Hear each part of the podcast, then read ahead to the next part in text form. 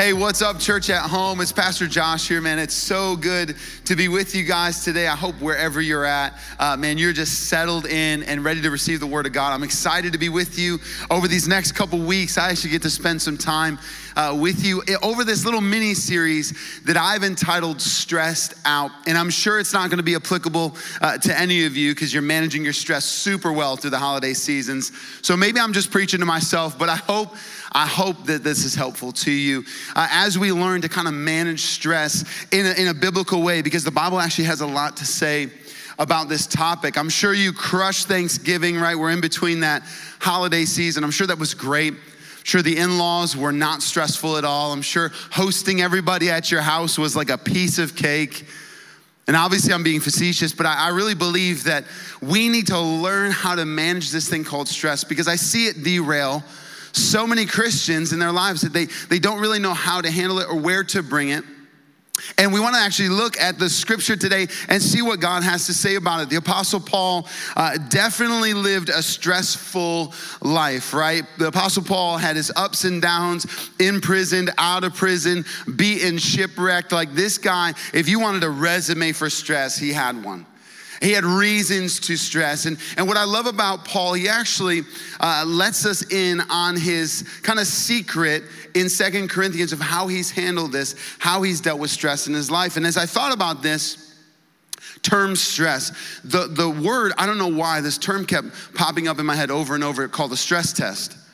And, and I've, I felt like maybe God was just bringing that to mind, and I was like, man, I gotta, I gotta look into that, what that is. I had a faint memory of, of what that might be. But a stress test is actually a test they do on your heart to check your heart and how it performs during high intensity, like exercise or, or stress. And so, uh, hence the term stress test. So then I thought about this how interesting is it that, that stress in our lives, when we're stressed, it actually reveals how our heart's doing kind of on a spiritual level as well. And the Apostle Paul says this. This is going to be on the screen for you. Check this out. This is Second Corinthians 4, verses 8 through 10. Talk about a stress test here. He says, We're pressed on every side by troubles. You could, you could sub out that word pressed for stressed. We're stressed on every side by troubles, but we're not crushed. We're perplexed, but not driven to despair. We're hunted down, but never abandoned by God. We get knocked down, but we get up again. I know you wanted to sing that song. I, for whatever reason, that keeps popping into my mind too when I read that. We get knocked down, but we're not destroyed. Through suffering, our bodies continue to share in the death of Jesus. Here's the secret so that the life of Jesus may also be seen in our bodies. This is going to be kind of a cheesy pastor thing to tell you, but I thought about this. Maybe, maybe when we face stress in our lives, it's a test, and maybe that test could turn into a testimony. That, that we don't actually have to fail that test when it comes. We can actually succeed and, and, and manage that stressful situation well, and manage the in laws well, and manage the, the chaos of the holidays well, and actually enjoy what God's meant for us to enjoy, to actually enjoy his peace and his presence and, and all the good things that we're supposed to be enjoying around this season. But we find that the holidays actually can bring out the worst in us because you know you're going to have to see so and so at that party. You know that, that, that you're going to run into that in law, aka your mother in law, probably, right? That has all of these expectations on you that, that you walk into that house or they walk into yours and, and you've, you've cleaned that thing with a toothbrush. You've, you've seen grout that you've never seen before, right? You've taken the fine tooth comb and you've cleaned, and, and, and all of that because of an expectation maybe others have on you. We're gonna look at four stressors over these next couple weeks together that I, I really think are, are, our main stressors in life. And you might find other ones, but these, as I was doing some research, were the top four that we really have to confront.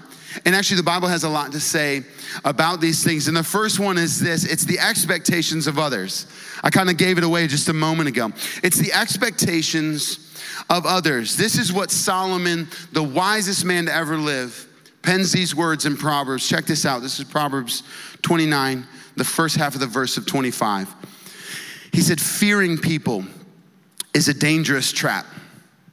And you're like, well, hold on, Pastor Josh. Like, I'm not afraid of my mother in law. She's like five two, and uh, like I could totally take her. I'm not encouraging you to fight your mother in law. That's not what we're talking about. What I am saying, though, is that you may fear the opinions of others.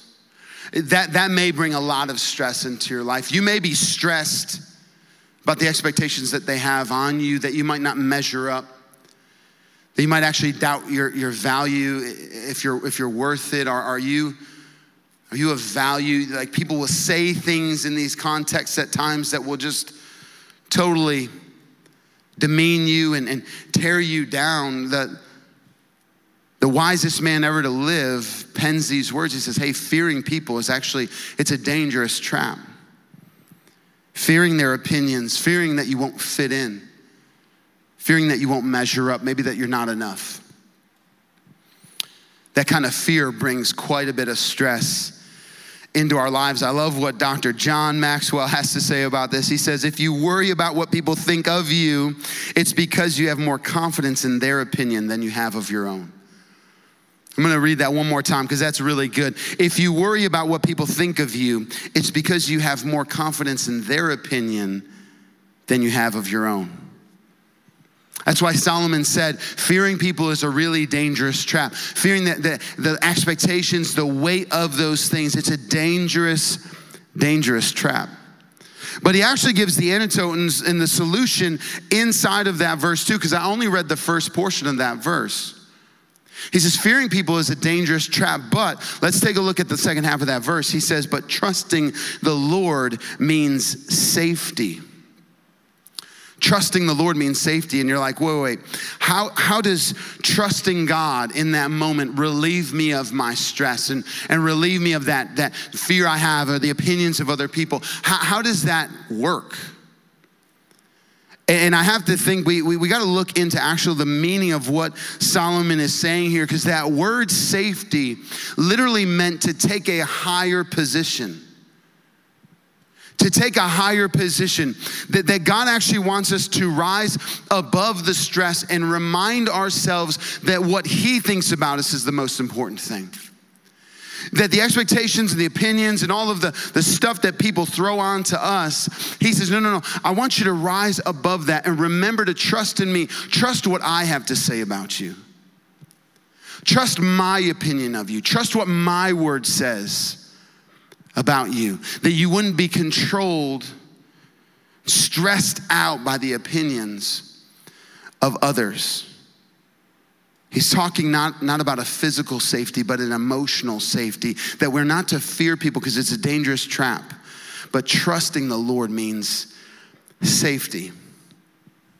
We'll, we'll be kept in a place that's above the stress above the opinions of others, above the devaluing words that they might try to speak over us, in a place where we can be emotionally secure.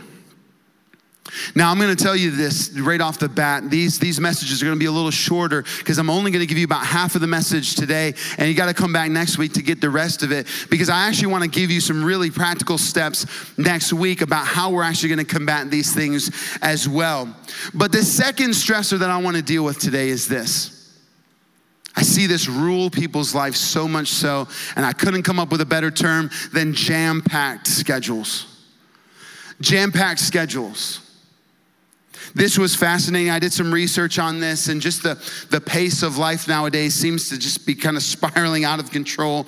You know, people and their busyness, especially around the holidays, right? This gets elevated. We're running around to, to Black Friday deals, and we need to go to the in laws, and we need to go see the other family, and we need to go see friends, and we, gotta, we have all this stuff going on.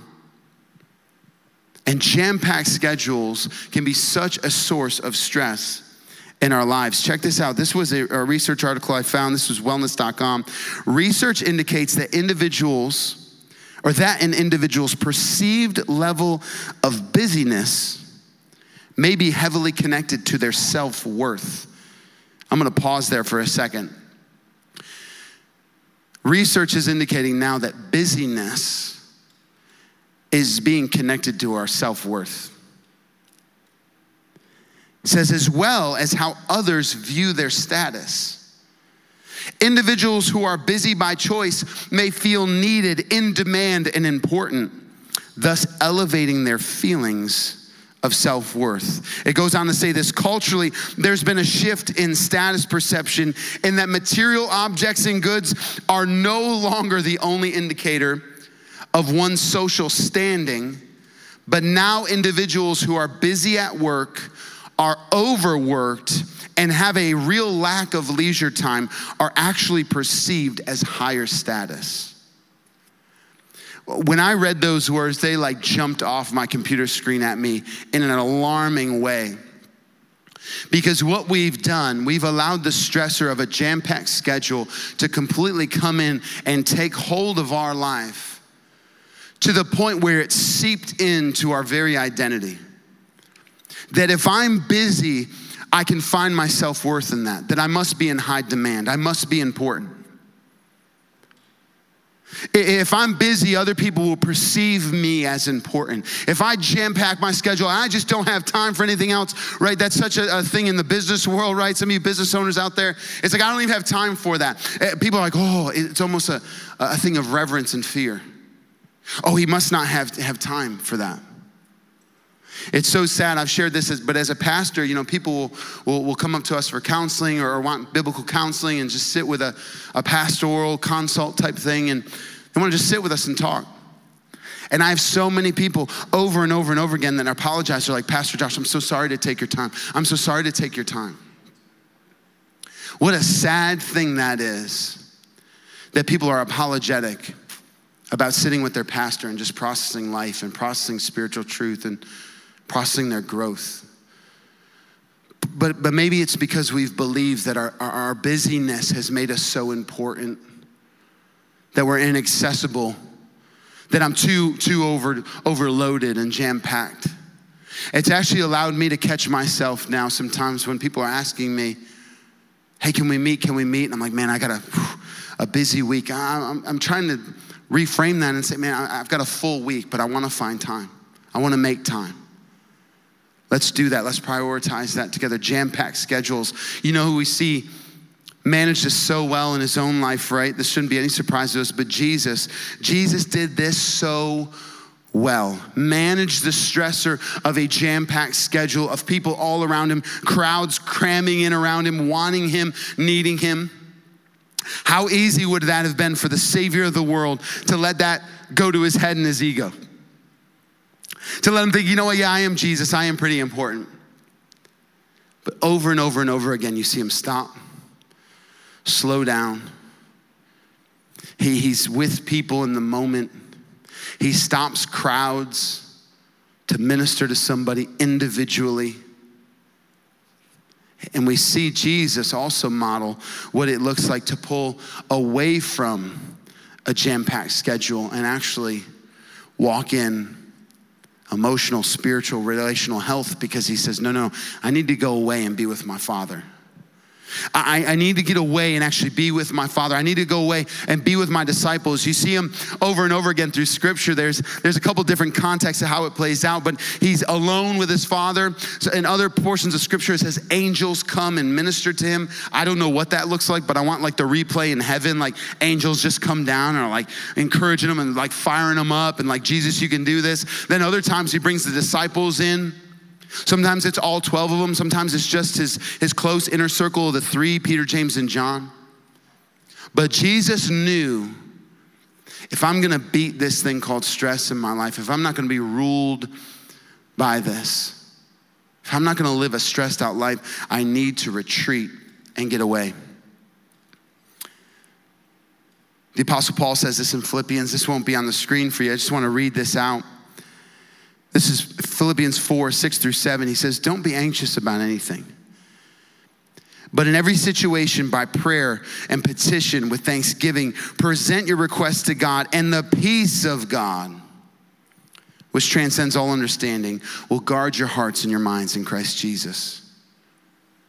So we have to be intentional to pull away, to get rest, to be with our Father to pray and get the things off of our chest that we need to get off of our chest. We need to take that time spiritually to invest in ourselves and invest in, in our, our family and those around us, that close inner circle that we've brought in. I'm going to speak a little bit about that next week, but it's so critical that you find that tribe, you find that group of people to do life with and to speak even into those stressful moments and remind you of the truth of God's word. So, what do we do with a jam packed schedule? Well, you let the phone ring, the chores can wait. Uh, your social media could probably use a break, anyways. And I, and I want to remind you today that those things aren't eternal. That, that those things will, in the end, have little or no value. But your soul, your soul has the most value. And, are we going to allow this enemy of stress to come in and to rule? Or are we going to let the peace of God, I love that it says it will guard your hearts and your minds in Christ Jesus? I wrote this down and said this some of us take care of dirty dishes, laundry, chores, spreadsheets, organizing, to do lists, while our souls go on forgotten. And then we wonder why we feel so empty, so exhausted, overwhelmed, and overspent. This is a quote. I love this book, uh, The Ruthless Elimination of, of Hurry. A lot of our staff have read this. This kind of swept through our, our staff uh, offices. And uh, this is by John Mark Comer. Just such an incredible uh, quote to end on today for you to just chew on and meditate on. And, and we'll kind of pick up from where we left off next week, right here. But he says this, and I love this. So hopefully, this will encourage you maybe over this next few days and even into this holiday season. He says, To walk with Jesus is to walk with a slow, unhurried pace. Hurry is the death of prayer and only impedes and spoils our work, it never advances it. I'm gonna read it one more time. To walk with Jesus is to walk with a slow, unhurried pace because hurry is the death of prayer and only impedes and spoils our work. It never advances it. I, I want to pray for us today. I want to pray for us, and, and as I do, I want you to, to maybe think through those, those two stressors that we had talked about and kind of evaluate where you're at with those and how, how you're doing with those the expectations of others a jam-packed schedule if that's relating to anybody today if i'm speaking to you at home wherever you're at in your car on the sofa in the kitchen Maybe you're, you're so hurried right now that you're trying to listen to this while prepping something in the kitchen. I just want you to stop. I just want you to stop and take a breath for a moment.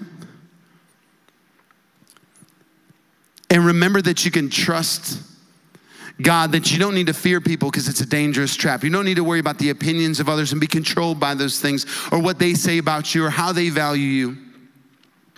But just for a moment, you'd remember what God has to say about you. That, that you would take that, that higher position above the stress and above the noise. Maybe take a second, turn off the mixer, turn off the TV and just sit with the Lord and let Him speak your identity over you. Remind you of who you are. Remind you that you're not the opinion of others. That, that you don't have to be controlled or weighed down by the expectations that they've put on you. That you don't have to live under the tyranny of a, of a jam packed schedule. That God has given you the power to say no, to stop to find rest, to find those moments of prayer throughout the day, to find moments of peace, to let your heart and your mind go to a higher place and meet with Jesus. So let me pray for us. And man, I'm excited to jump into next week as well. Man, you don't want to miss it. We're going to talk about a couple more stressors and then really some practical ways of how we combat those things. So let me pray for us. Jesus, we love you. Father, everyone listening, God, I know you love them so much, and I know you have a great, great plan for them. And Father, it is not to be ruled by stress. You are not the God of chaos and disorder, you are the God of order and peace. And God, I pray that people in this busy, busy season, that our people watching would find those moments of peace and rest would create space, Lord, to sit. Let, let, let the dishes go undone. Let the laundry stay unfolded. Let the spreadsheet be uncompleted. To maybe turn off the phone for a little while and just sit and be present. Father, that they wouldn't be ruled by the opinions of others that the expectations that other people heap on us would not crush us, Lord, but we would actually rise above those stressors. And Father, that our testimony would be that of Paul, that we could give glory to you because we know we haven't been crushed by those things, Father, but we've overcome those things through your help. God, we pray blessing over this season too. We pray blessing over these dear people watching, and we pray all that in Jesus' name. And everyone on the other side of that camera says, Amen. Love you guys so much. I'm going to see you next week. I can't wait to spend that time with you.